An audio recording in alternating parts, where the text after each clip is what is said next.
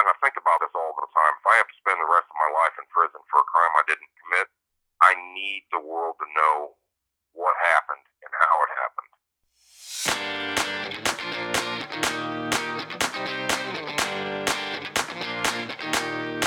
Snow Files, Season 2, Episode 29 Bad Blood. The mission of the Snow Files podcast is to expose the misconduct of the state's attorney's office under Charles Reynard. It is not our intention in any way to disparage the current state's attorney's office or the Bloomington Police Department.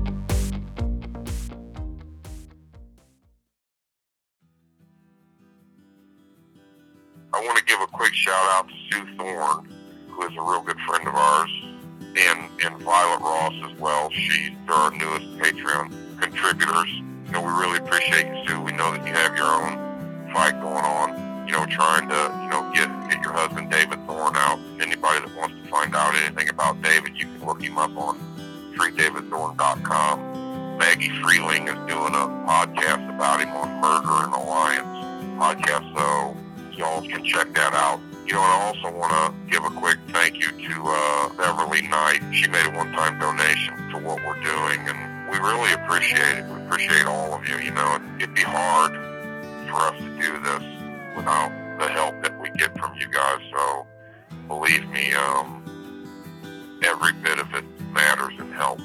So thank all of you for uh, all that you do to help get the word out about my case and to help us have the ability to keep telling the story. So thank you. It's time to do our drawing for the Murder in Illinois. Folks, I really want to thank everybody that's that joined in. I'm really encouraged by uh, so many people's interest in what we're doing, and I, and I really hope that you guys will continue to share our story. What I've done is I've written everybody's name down on a piece of paper, and I've stuck it in a hat, and I'm just going to reach in and, and I'm going to pull a name out. So all right, I've got a piece of paper. Let me open it up. So, the winner of this contest is going to be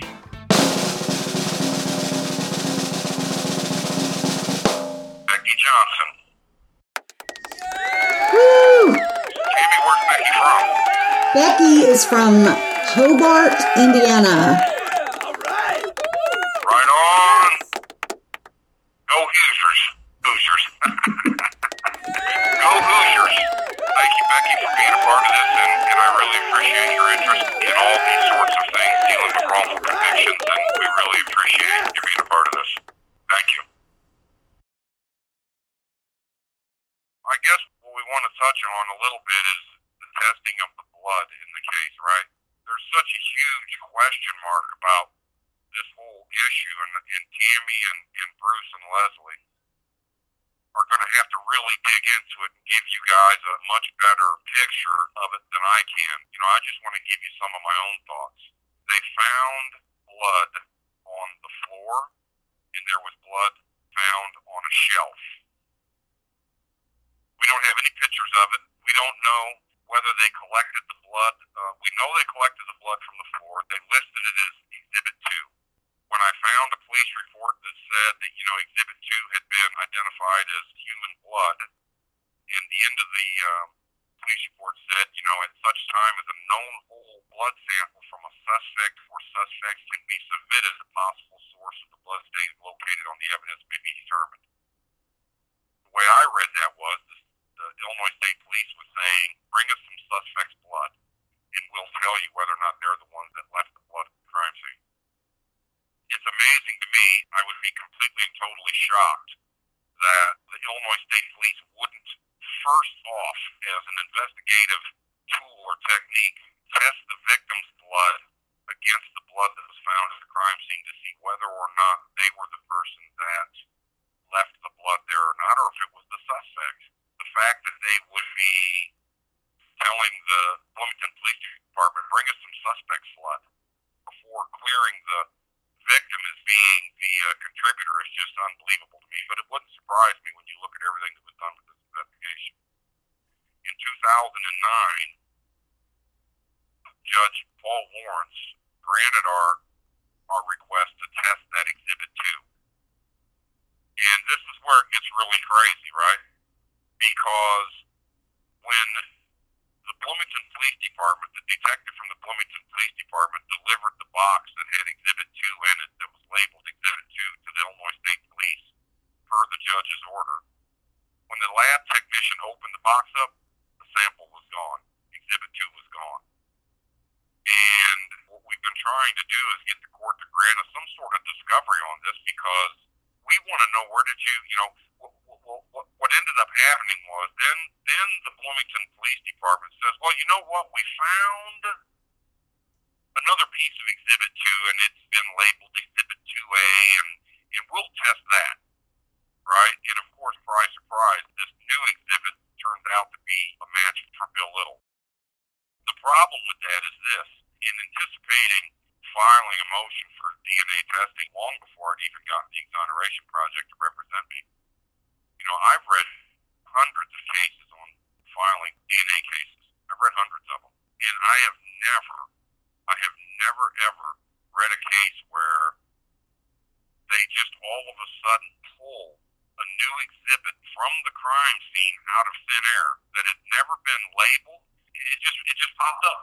So this exhibit 2A we, we have no we, we really have no idea where it came from. I mean, we're we're being asked to just what take the state's attorneys and the Bloomington police departments, just take them at their word that there's nothing uh, nefarious going on with this sample.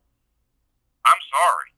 When you look at everything that we've given you guys up to this point, I don't think they get the benefit of the doubt anymore. There's almost ten thousand dollars worth of reward money missing in this case that nobody seems to know what happened to it. The detective that was involved in this case that has a history of paying money out under the table.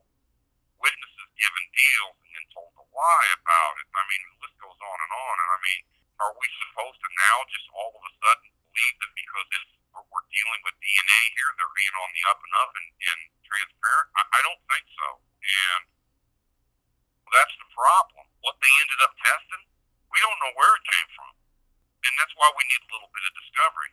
Something else that we found out that is, that is a huge red flag is when we got the judge's order and they sent the sample to the Illinois State Crime Lab. I mean, it's a simple DNA test. You've got my swab of my mouth on a Q-tip.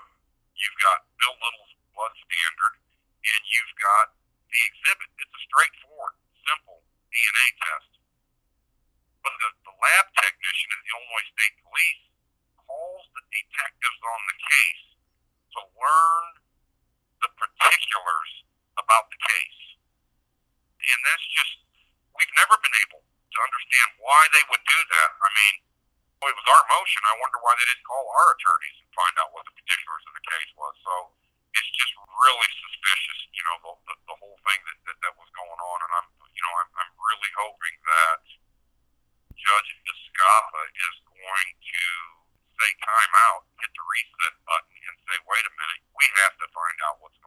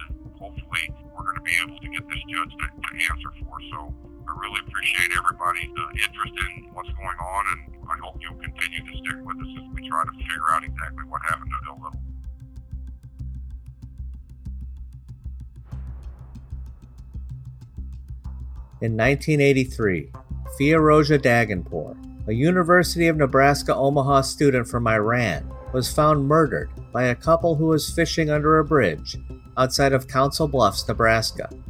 She was found nude and beaten with her throat slashed, surrounded by her clothing. Also found at the scene were notebooks, papers, a beer can, pens, and a left handed work glove. Blood testing on Firouzeh indicated her blood was type O. Most of the items with remnants of blood also tested positive for type O. However, nine of the items found at the scene tested positive for type A human blood. News reports from 1983 emphasized Firouzeh's public opposition to the Ayatollah of Iran and referred to the intelligent double major as a feminist. Friends also speculated they thought it might be a political murder, but investigators dismissed that theory, stating it looked very much like an abduction or a rape and murder. The case went cold, but the evidence was preserved in case new information came to light. It wasn't until November of 2020 when a friend of Dehghanpour contacted the sheriff's office and asked them to take another look at a previous suspect. Detectives did so, but found the person had a solid alibi for that evening. At that time, detectives realized there was evidence in the case that may benefit from DNA analysis and sent several samples to the Iowa DCI for testing. In March of 2021, investigators are notified a blood stain on the glove matched Bud Christensen, whose DNA was in the system for previous sex offenses in Nebraska. At that time, they compared two fingerprints, also recovered from the crime scene, that did not belong to Firouzeh.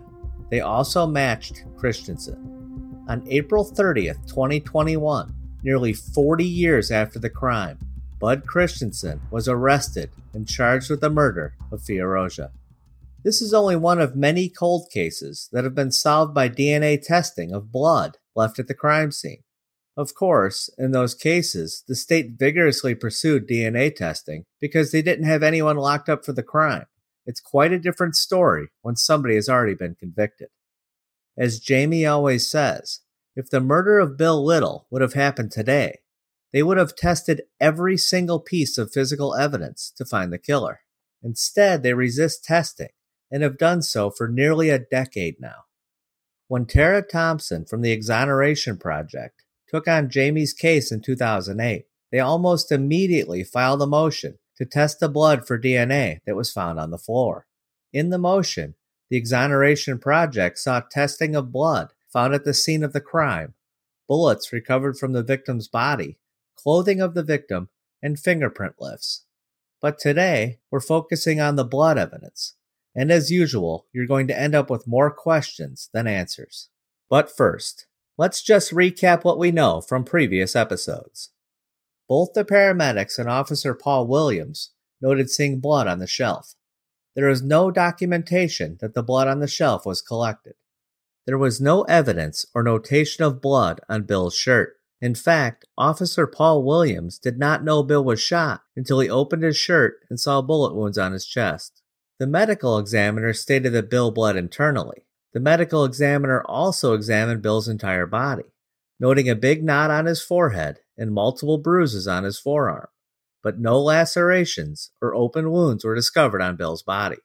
It does not appear that the blood on the shelf and floor came from Bill. So, where did it come from? And why wasn't the blood on the shelf ever collected? Now, we also know that on April 3, 1991, The ISP received Exhibit 2, swabbing on the floor, and Exhibit 3, control swabbing on the floor, used as unstained control for Exhibit 2. A control swab is a sample taken from an unstained area to see if DNA that is found on the stained area is also found on the unstained area. The test attempts to see if the DNA was there before the event occurred. Now we're getting into the essential details. On April 23, 1991, and this is very important, the ISP produced the test results. Exhibit number 2 Swabbing on the floor findings, human blood identified. Exhibit number 3 Control swabbing of floor, used as unstained control for exhibit number 2. Exhibit number 9 Blood samples of Bill Little, ABO equals O, Lewis equals LE, A negative, LE, B positive, indicates secretor in ABO. Conclusion At such time as known whole blood samples from the suspects are submitted, the possible source of the bloodstains located on the evidence may be determined. This is a critical point in the upcoming arguments over the testing of the blood sample obtained from the floor. The ISP knew in 1991 that the blood sample did not match Bill Little's. They typed his blood. They identified the blood on the floor as human blood. Why would they differentiate it if the blood on the floor matched the victim? The first thing to do would be to rule out the victim as a source for the blood on the floor. This is further corroborated by the note at the bottom of the report, which states that if blood samples from suspects are submitted, the possible source of the bloodstains, Exhibit 2, may be determined. To make this crystal clear, they are saying in April of 1991, after the testing, that they were unable to determine the source of the blood from Exhibit 2. Okay, so now we fast forward to 2008. The Exoneration Project filed their DNA motion on September 2, 2008. Five days later, on September 7, 2008, records manager Pamela Dunlap created supplements to add property ID labels. Three days after that, on September 10, 2008, Pamela Dunlap creates more labels documenting.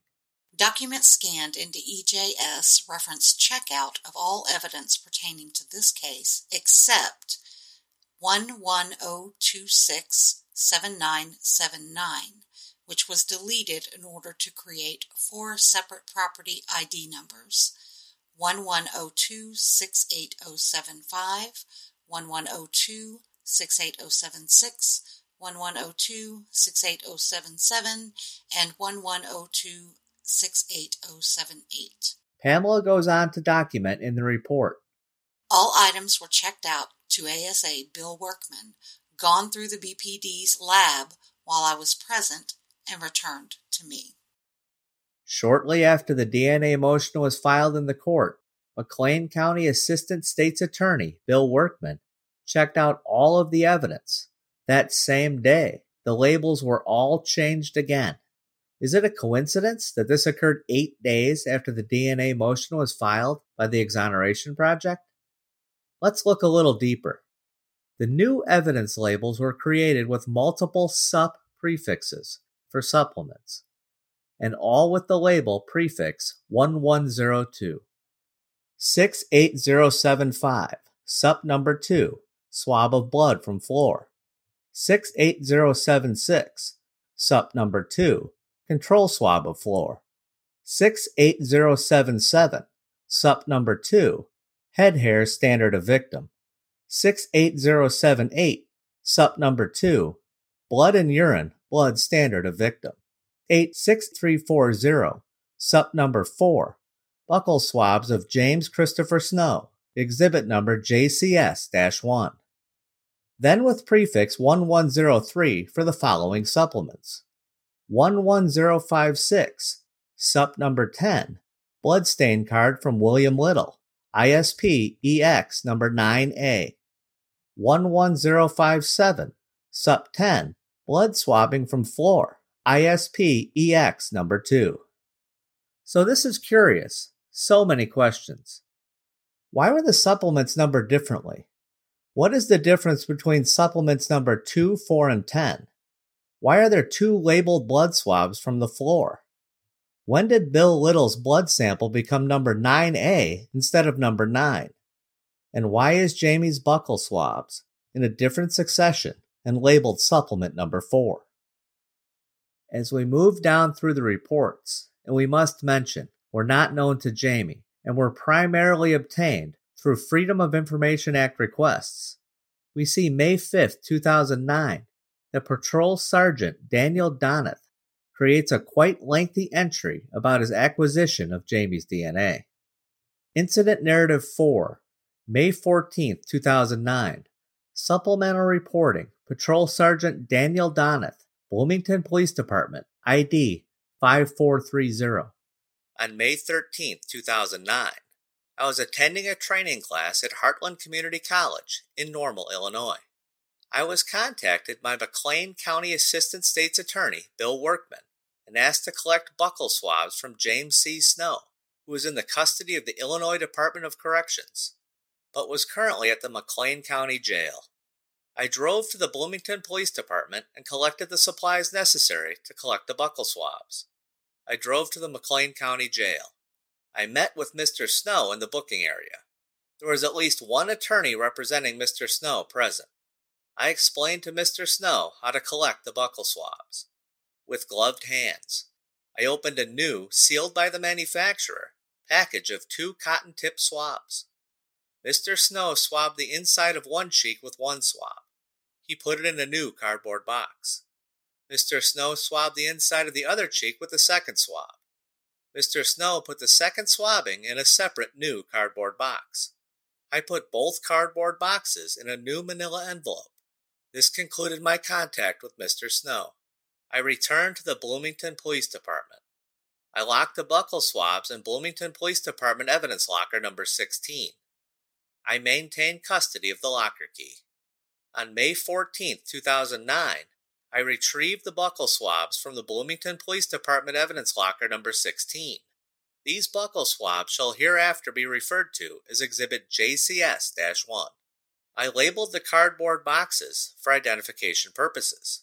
I sealed the manila envelope containing Exhibit JCS 1 with red evidence tape. I signed my seals with my name, ID number, and the date. I created an evidence label for Exhibit JCS 1. I affixed the evidence label to the manila envelope. I wrote on the envelope BPD, case number C91 2150, ISP, case number P91 000751. These case numbers represent the original case numbers from the incident in 1991. I transferred exhibit number JCS 1 to BPD Crime Locker A in anticipation of direction by the state's attorney's office. And we say all that to ask wasn't an evidence label 1102-86340, SUP number 4, buccal swabs of James Christopher Snow, exhibit number JCS-1, created on September 7th, 2008? Donath is explicit about what he named the sample, JCS-1, which is the same name of the James Snow buccal swab exhibit created in September of 2008. But the biggest question is, why were they taking another DNA sample of Jamie when they already had one on file in 2008? If you enjoy Snow Files, please give us a quick rating and review on Apple Podcasts. This will help Jamie's story get out to the masses. Visit snowfiles.net and click on Rate Show. And while you're there, leave us a voicemail that may be used on the show and check out our cool Snowfiles merch.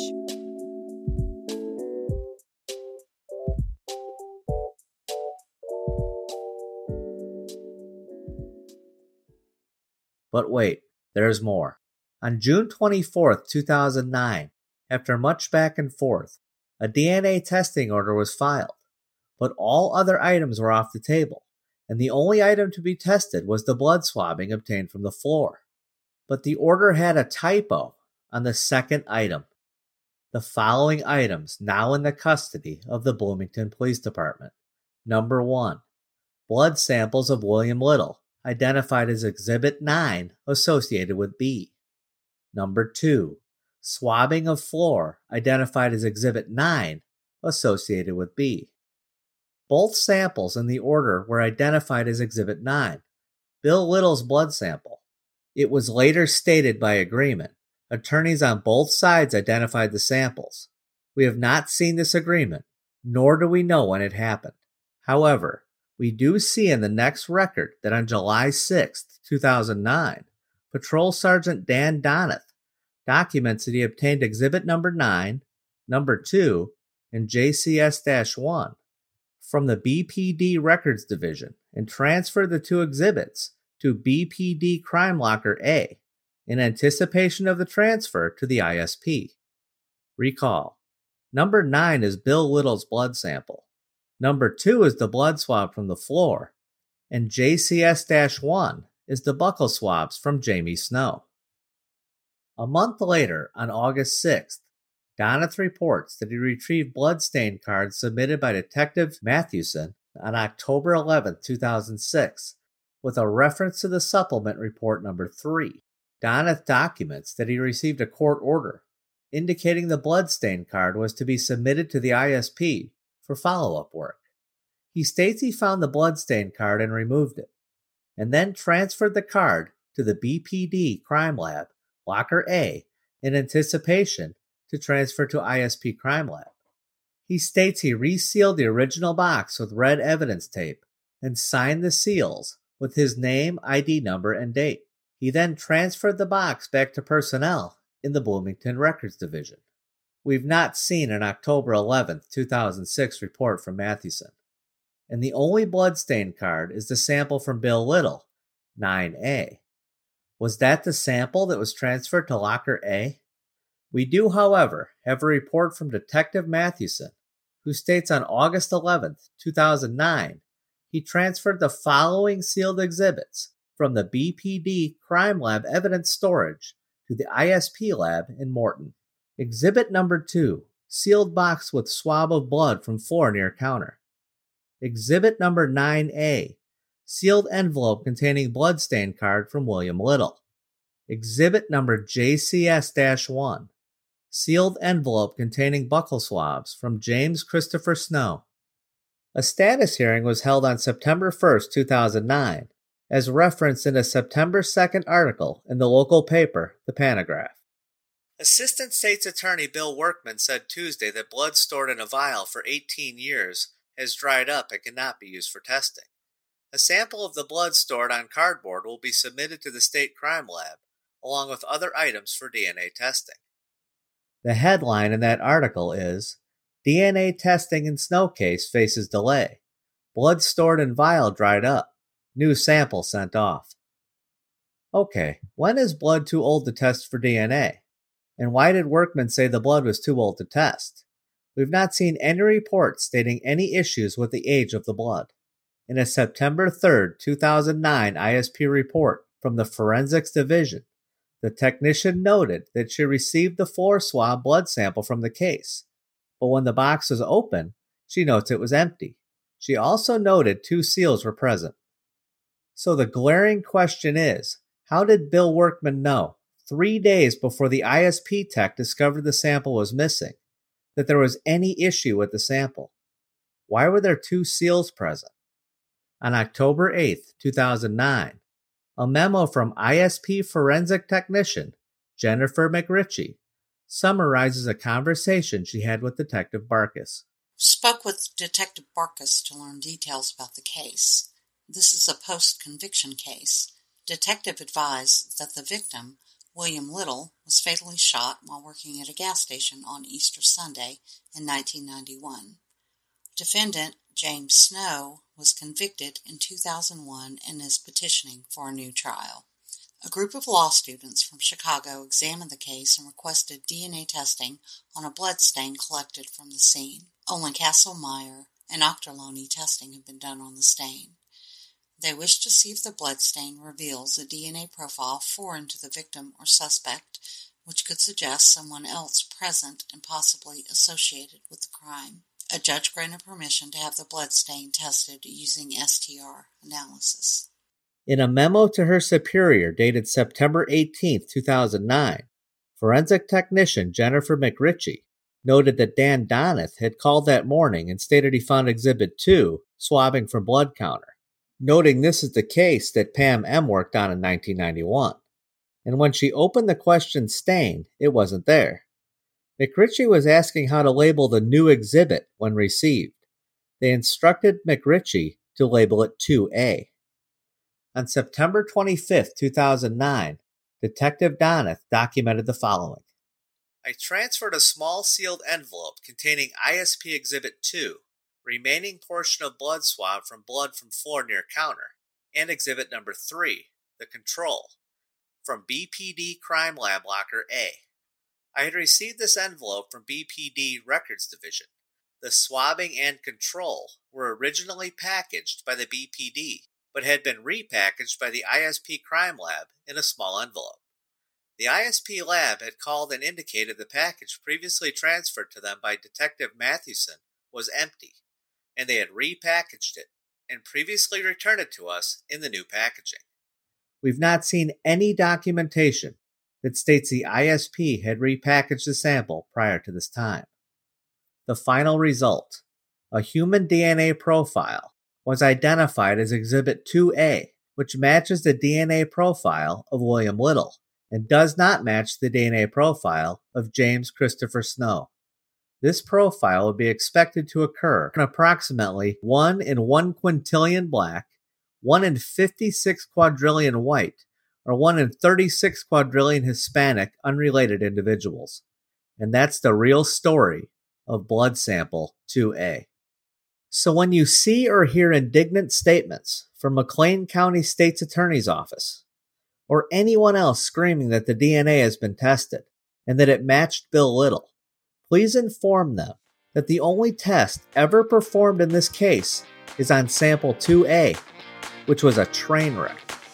Or better yet, point them to Snow Files Podcast, episode 29, and let them hear the truth for themselves. We invite any witness featured on the Snow Files podcast to come on the show to give their point of view or to clarify anything that they think might have been misstated. 13 years ago, the Exoneration Project filed a motion for DNA testing. They asked for blood, fingerprints, bullets, and clothes to be tested, and they were willing to foot the bill. In 2009, McLean County only agreed to test one item, the blood sample from the floor, and it miraculously matched the victim, despite the fact that there were no open wounds on Bill Little. Now we know the sample tested was seemingly pulled out of thin air. And for 13 long years, McLean County has used taxpayer dollars to fight testing of evidence they collected themselves in 1991. If you have information that may help Jamie, please call the tip line at 888 710 SNOW. There is a $10,000 reward for any information leading to a new trial or the exoneration of Jamie Snow. The tip line is free and confidential. In this episode, we learned about a 40 year old cold case murder that was solved in 2021 by detectives who used new technology to test blood evidence on a work glove, leading to a known sex offender. To corroborate, they once again tested two fingerprints that were found at the crime and found they matched the same sex offender. There were multiple fingerprints collected at the crime scene of Bill Little's homicide, but they have not been tested since 1991. We now know that more fingerprints were collected than what was presented at trial. Where do these additional fingerprints come from? That's next time on Snow Files.